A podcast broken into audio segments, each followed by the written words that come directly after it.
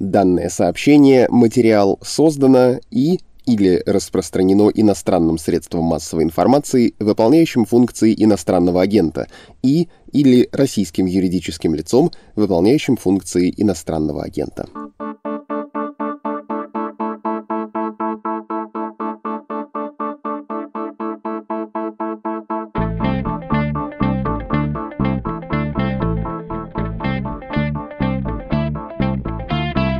Здравствуйте, это ежедневный подкаст о новостях, которые долго остаются важными. Он называется «Что случилось?». Мое имя Владислав Горин. На этой неделе мы говорили с научным редактором «Медузы» Александром Ершовым о пандемии и о том, насколько действенными, научно обоснованными представляются официальные заявления и меры, направленные на борьбу с пандемией коронавируса. И в том выпуске я обещал, что мы поговорим про этическую сторону принудительных, не вполне добровольных или вполне недобровольных мер я про вакцинацию, конечно, в первую очередь. Выполняю обещание. После пары аккордов начинаем.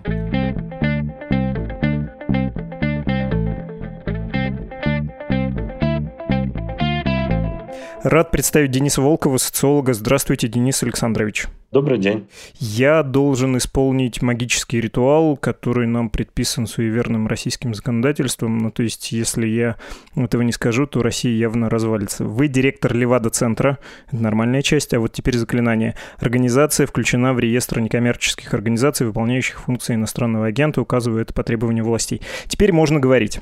Смотрите, по поводу прививок, о чем мы, собственно, и собрались с вами поговорить, есть э, очень такой живой и, я бы сказал, иногда горячий разговор, дискуссия, точнее, несколько и сопутствующие им этические развилки.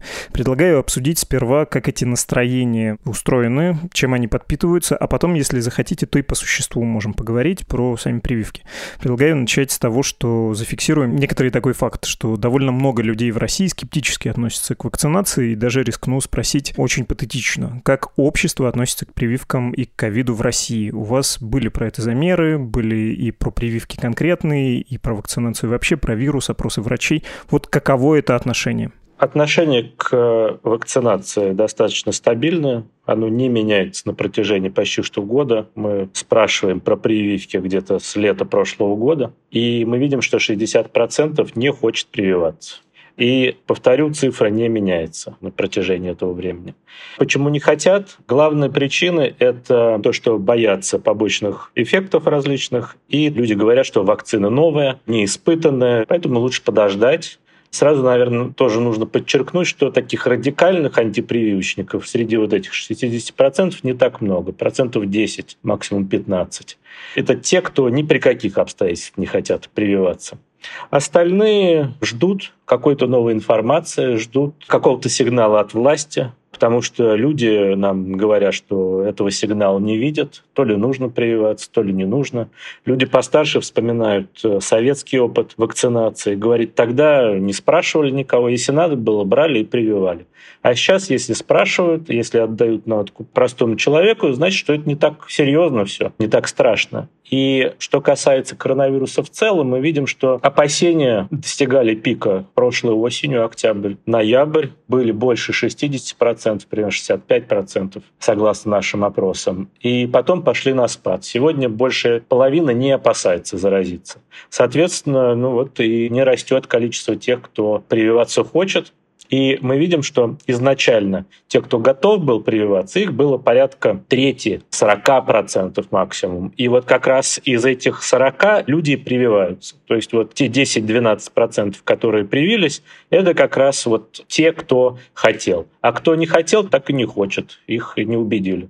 Если говорить про эти 60%, вы сказали, что от э, всех опрошенных где-то 10% ярые антипрививочники. Я рискну какие-то градации все-таки этого скептицизма в рамках 60% наметить. Это будет э, сугубо ненаучное эмпирическое наблюдение на предельно некорректные выборки из моего Facebook-пузыря, из СМИ, из моего круга общения. Вы потом, полагаю, блистательно эту иерархию сможете или опровергнуть, разбить, может быть, как-то по другому принципу ее пересобрать. Чем черт не шутит, возможно, вы и согласитесь с ней. Короче, скептики, как представляется, делятся на три больших группы. Первое — это «я прививкам не верю, вакцинации и весь этот коронавирус — это какая-то химера, отстаньте от меня, никуда не пойду, будете заставлять». Ну что ж, первым делом поищу в интернете, нельзя ли купить поддельные документы о прививке, подавитесь. Вторая группа «не верю именно российским вакцинам, не хочу колоть себе шмурдяк», и это цитата. «Дайте мне AstraZeneca, Pfizer, Moderna и далее по списку, вот им верю». Ну и третья группа «верю в пользу вакцин, может быть, я и сам уже привился, но мне не нравится принудительный характер вакцинации. А он, по сути, принудительный в нашей стране, надо это признать. Вот Песков сказал буквально недавно про то, что у нас, конечно, нет дискриминации, но если ты не хочешь прививаться, то и не работай, увольняйся, да. Вот такая дискриминация есть. Ну и, в общем, эта третья группа, не знаю, можно ли ее относить к 60%, которые вы назвали, тем не менее, у них такие либертарианские, я бы даже сказал, нелиберальные соображения. Дескать, я хочу жить в мире, где у людей есть выбор, диктатура бывает разной, и заставлять, именно заставлять прививаться, это нехорошо. Мое тело, мое дело. Что думаете про такой расклад? Отражает ли он хоть сколько-то ту картину, которую вы видите благодаря исследованиям? У нас картина несколько другая. У нас все-таки за пределами Фейсбука это проходит. Напомню, Фейсбук порядка 10%. Это такая активная часть аудитории, ориентированная на Запад, да, у кого есть знакомые, интересы на Западе. У кого их нет, выбирают часто ВКонтакте. Но если вернуться к вакцинам, да, вот первая категория, которую назвали, мне кажется, это такие как раз антипрививочники и есть. Те, кто не хочет по разным причинам, но не будет прививаться ни при каких обстоятельствах. Вот я думаю, что это как раз вот те 10%, о которых я говорил. Что касается иностранных вакцин, если мы будем говорить об обществе в целом, то большой разницы нет. Да, есть небольшая группа, я думаю, что это как раз городские жители, крупнейшие города, ориентированные на внешний мир, да, на контакты с внешним миром. Но их не так много, и они ждут действительно иностранных вакцин, потому что верят больше. Если мы берем массового россиянина, то тут неважно, иностранная вакцина, российская вакцина. Преимущественно никаким вакцинам на 100% не верят. Относятся с подозрением, потому что была вот эта гонка. Гонка достаточно грязная и в России, и в зарубежных странах. Каждый хотел быть первым, и люди об этом говорят, что, в общем, все соревновались, все быстрее и быстрее скорее, скорее, наверняка не было проведено достаточных испытаний, время не прошло, поэтому есть опасения. Что касается основной массы, мне сложно здесь говорить по цифрам, это скорее наблюдение из фокус-групп, но мне казалось, с того, что я видел, с того, что я разговаривал с участниками, что основная масса тех, кто не хочет, это люди скорее сомневающиеся. То есть не то, что они вообще против прививок, они скорее не разобрались, не получили достаточно информации, проверенной информации, информации из тех источников, которым бы они доверяли и получили, наоборот, противоречивую очень информацию. Одни говорят одно, другие другое, причем в том числе люди, которым мы, россияне, в целом верят. Например, там, Никита Михалков, к нему хорошо относятся многие, особенно люди постарше. Он долго говорил о чипировании, что вот все прививки — это чипирование. Другие телеведущие много говорили о том, что маски не нужно носить, что все это не важно. Наконец, сам президент говорил еще год назад, если не ошибаюсь, что коронавирус мы победили. То есть вал противоречивой информации, в которой обычный человек разобраться не может, и в каком-то смысле он выбирает э, рациональную стратегию. Подождать. Подождать чего? Подождать новой информации, может быть, будут какие-то новые исследования проведены, подождать, пока привьются другие, привьются там, бюджетники, привьются граждане других стран, куда мы вакцину предоставляем, военные и так далее. Подождать, накопить какой-то материал, что называется, и потом принимать решение. А кто-то ждал, что, может быть, само все рассосется. В конце концов, вот уже много раз говорили, что мы победили коронавирус, что, собственно, не так. И многие, опять же, сложно оценить количество, но многие говорили, что да, если начнется обязательная вакцинация, то, ну да, пойдем привьемся. Будет закон, привьемся. Если нужно будет поехать за границу и для этого привиться, привьемся. Или там на работе нужно, или доступ к государственным каким-то услугам. В принципе, значительная часть готова были прививаться. И для части наших респондентов, я думаю, обязательно вакцинация — это такой сигнал, которого, я думаю, часть просто ждали, что наконец-то государство берет на себя ответственность и говорит, что да, будем прививаться, нужно прививаться. И мы видим, что темпы ускорились. При этом того, о чем я говорил, вот этой довольно специфической точки зрения, не пойду прививаться или мне не нравится, когда ведется прививочная кампания сколько-то принудительно, это незначимая величина, вы этого не фиксируете. Нет, ну мы это еще не успели зафиксировать, возможно. Просто справедливости ради сказать, что обязательная вакцинация для некоторых пока что групп, да, в некоторых регионах введена буквально неделю да, назад. Где были эти люди предыдущие полгода, ну, я, честно говоря, не знаю, куда их отнести. Вы, говоря о том, что люди не доверяют и получают разные сигналы, собственно, произнесли это слово «доверие». Давайте о нем поговорим. Не будет ли слишком избитой и пренебрежительной точка зрения, что вот задурили народу голову и теперь получите. Но он ничему больше не верит, и даже вот если в таком же духе говорили бы о пользе мыла и зубного порошка, никто не стал бы им пользоваться. Насколько это вообще значимо, когда лидеры общественного мнения, тут же Никита Михалков, какие-то телеведущие, говорят что-то, насколько люди этим на самом деле руководствуются, насколько велико это влияние?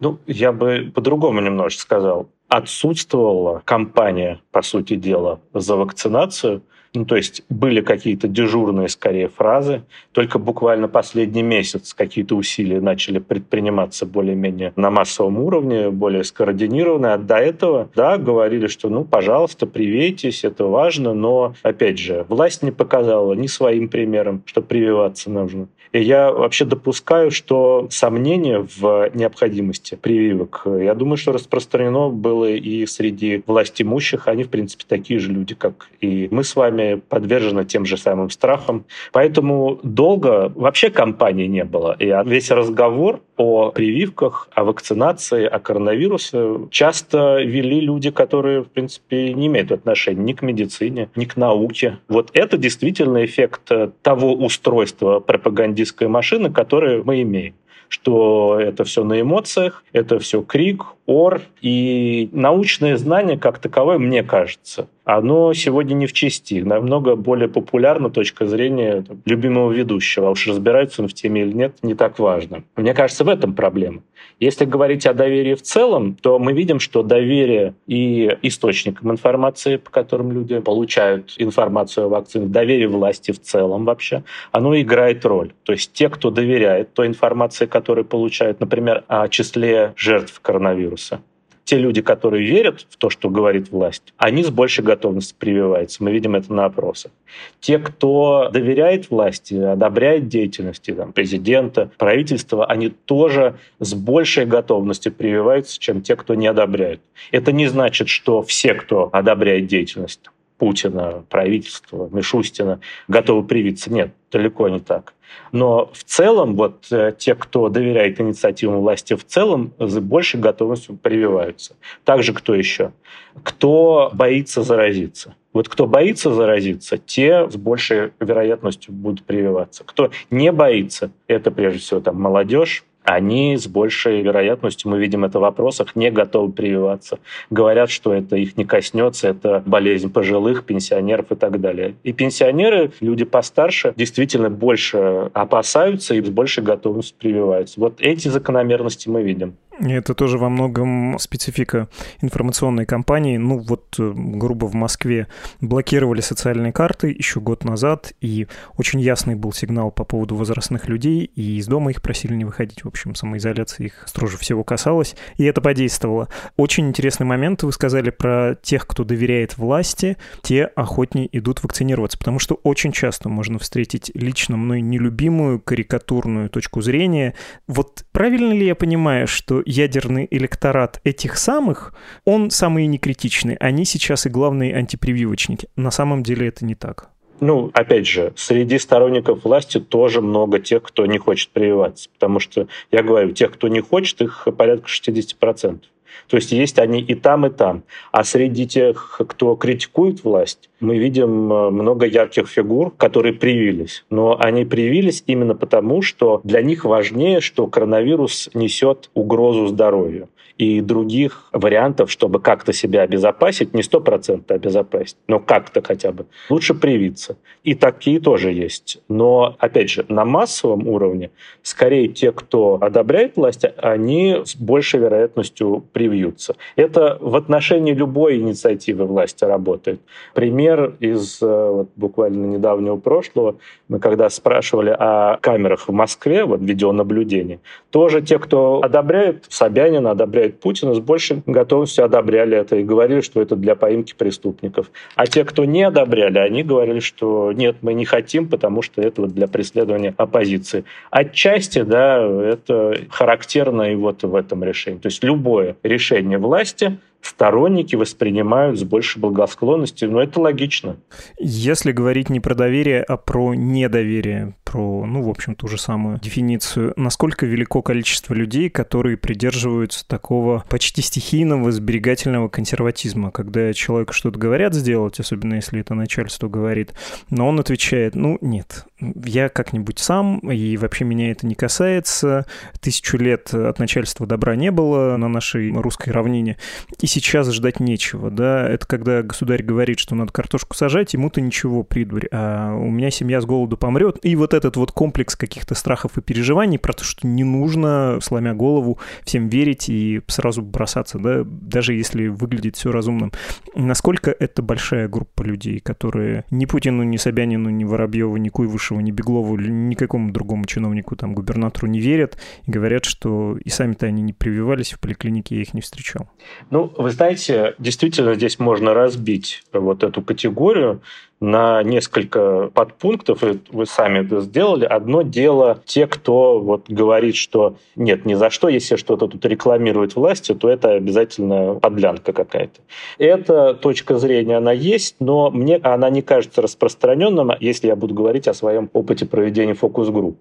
То есть скорее там наоборот ждали какого-то сигнала от власти. И вот то, что вы говорили об отсутствии прививок на самом верху, вот это как раз сыграло роль, да, что уж не было однозначной кампании, как в других странах. Да? Лидеры все под камеру привились, э, говорили, как это важно, говорили о том, что, ну, в общем, это безопасно, если они это делают. А у нас это как-то проходило очень неубедительно. Да, президент привился, но на камеры это не показали, какой вакциной привился, тоже не сказали. Пошли какие-то сразу слухи, то ли это были витаминчики, то это была какая-то израильская вакцина. Цитаты сейчас привожу, это я не придумываю.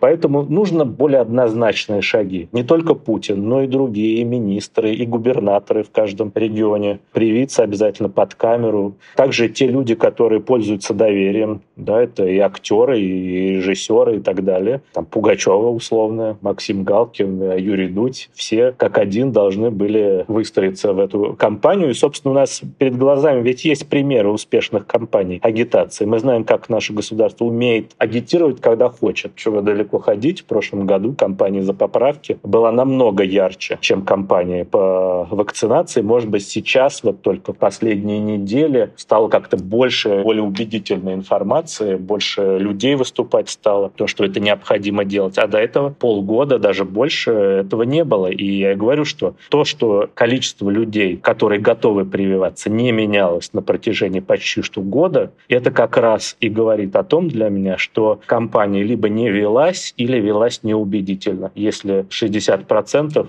тех, кто не хочет прививаться, были и остаются стабильными.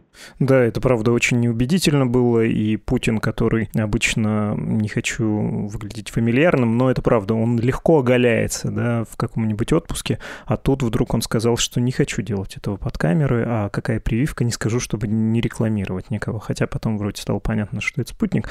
Ну да, это выглядело крайне подозрительно, особенно действительно на контрасте с Конституцией, другими какими-то пиар-ходами, вплоть до отпуска в тайге с министром Шойгу. Давайте попробуем поговорить все-таки о незначительных, но достаточно громких группах, которые, как мне кажется, создают э, некоторую этическую коллизию.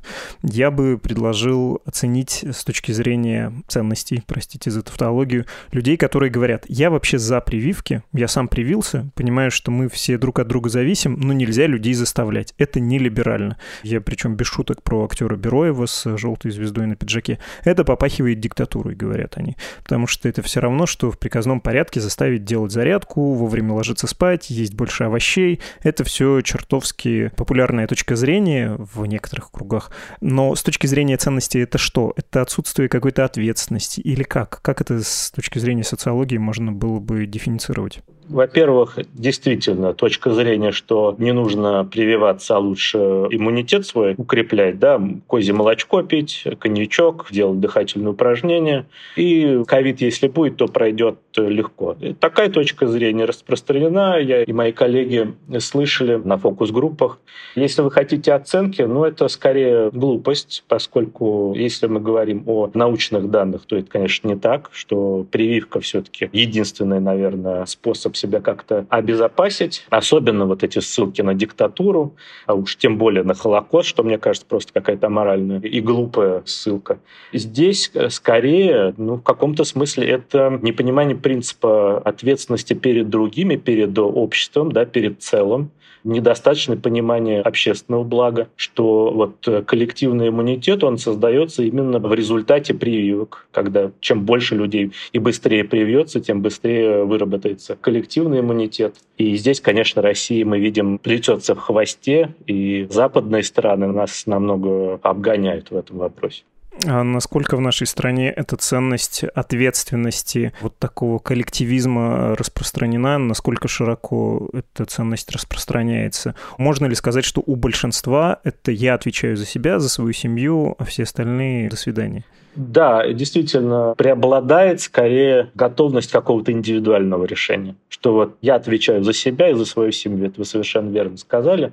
За последние годы немножечко росло то, что меряется показателями доверия, готовности сотрудничества, ответственности перед остальными. Оно нарастает, но для этого, во-первых, нужно время, поскольку это нарабатывается опытом сотрудничества, опытом участия в коллективных каких-то именно добровольных добровольных организациях, мероприятиях. Этот опыт мы только-только начинаем приобретать, ну, только-только 30 лет. И он постепенно накапливается. Но преобладает действительно желание такого индивидуального выхода. Что вот я и моя семья, и отчасти это как проявляется в ответах про коронавирус, например, тоже часто я слышал, и те, кто не хочет прививаться, что вот сейчас все привьются, другие, да, кого-то заставят, остальные сами, может быть, привьются, иммунитет сформируется, а мне не надо. Что называется вот это поведение безбилетника в общественных науках, да, то есть фрирайдерство такое. Все за меня сделают, а я вот бесплатно прокачусь и буду пользоваться вот этим общественным благом, ничего для этого не сделав. Решили все принести по бутылке вина и собрать в одну большую бочку, попробовали, а там вода.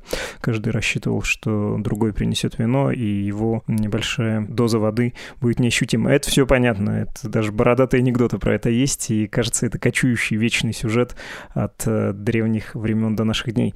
Есть обратная сторона вот у этой ответственности-безответственности люди, которые говорят, что я за прививки, сам привился, и я считаю, что всех не желающих прививаться, вот эти 60%, их нужно вынудить это сделать, потому что это не твое тело, твое дело, актер Бероев, это всеобщее дело, мы живем в обществе, не можем быть свободным от него, и я тут цитату этого классика социализма использовал неспроста, потому что там через одну итерацию в такой реплике обычно идет, ну, действительно, какое-то тревожное заявление, что я тут самый умный, и это не обсуждается, и вообще пандемия, нет времени объяснять, надо срочно выдать всем дуракам плетки, а всем умным, таким как я, и послушным пряники.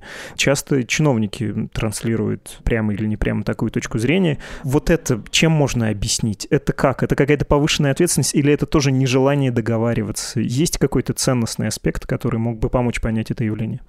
Ну, применительно к нынешней ситуации, к вакцинации, Здесь что можно сказать? Что если мы говорили бы о добровольной вакцинации, то государство все-таки должно было вести себя по-другому. На ранних стадиях, да, когда было много тех, кто опасается заболеть, когда было мало информации о коронавирусе, о прививках, о вакцине, надо было брать на себя ответственность тогда, на собственном примере, показывать, убеждать, давать информацию, больше информации. И тогда вот в таком режиме можно было рассчитывать на более масштабные темпы вакцинации. Сейчас, когда власть переходит к обязательной вакцинации, нужно просто понимать, что здесь выбор между чем и чем. Сейчас, по сути дела, выбор стоит между обязательной вакцинацией, не очень популярной, прямо скажем, и между локдауном, очередным локдауном, потому что иначе вот те темпы вакцинации, которые есть, победить, видимо, невозможно.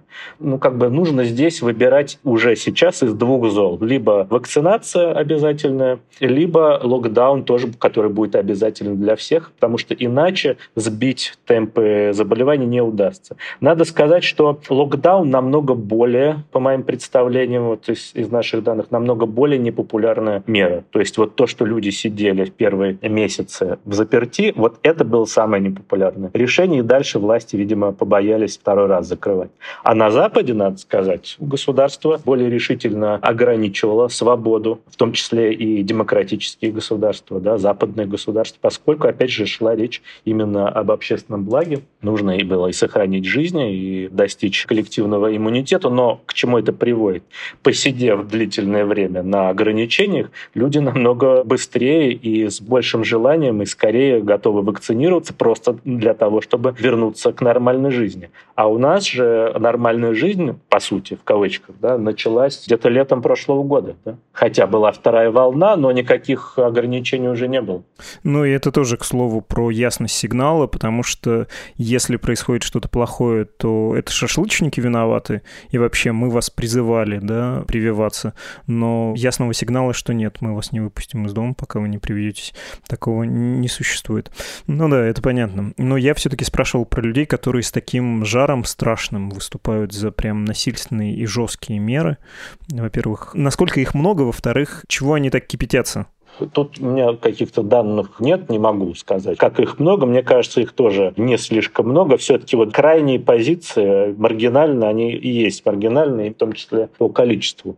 Все-таки, опять же, многие говорили, что обязательно, ну, те, кто готов прививаться или опять не готов, да, если есть противопоказания, медицинские противопоказания, конечно, нельзя принуждать, и нужно объяснять, что если есть подозрение, лучше пройти дополнительные какие-то обследования. Поэтому, не знаю, мне тут сложно говорить, насколько распространена эта позиция. Мне кажется, что нет.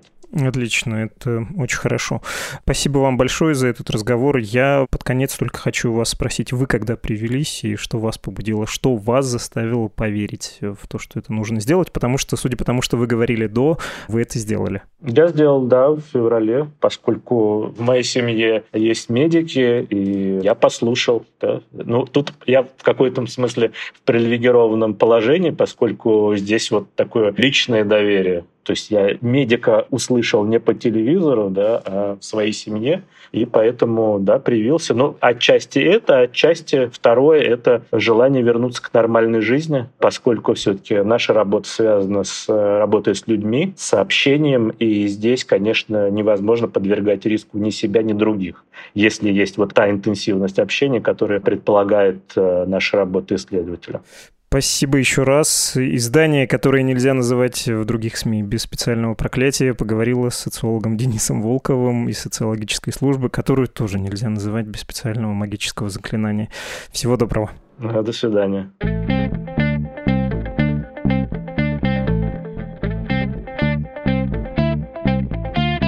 Вы слушали подкаст «Что случилось?» о новостях, которые долго остаются важными. Спасибо, что советовали, кого нам позвать в этот эпизод. Вы делали это через адрес электронной почты подкаст и в Телеграме. Там позывной Медуза Loves You. Пишите еще. И хочу сказать большое, просто огромное спасибо тем, кто финансирует Медузу, ну и вместе с Медузой дают деньги на этот подкаст тоже. Если вам нравится то, что мы делаем, и вы еще не оформили регулярное пожертвование, можете сделать это в том размере, который сами пожелаете на страничке страничке support.meduza.io. Говорил и повторю, этой весной вы своим участием, деньгами из своего кошелька спасли наше издание от закрытия, и это просто фантастика. Так вот, вы по-прежнему продолжаете делать это фантастическое чудо. Вы по-прежнему нас финансируете, и прямо сейчас я говорю это просто потому, что вы по-прежнему жертвуете свои средства. Завтра встречайте здесь субботний выпуск о российской политике с Константином Газой и Андреем Перцевым. Давайте с ними построже сейчас будем тщательно их послушаем, а то в прошлый раз они сделали прогноз по поводу Дмитрия Медведева и Единой России и ошиблись. Пришлось им в понедельник в этом, в регулярном выпуске объяснять, почему прогноз не сбылся. Берем их на карандаш, внимательно слушаем их в субботу, ну и встречаемся в понедельник здесь. Всего доброго.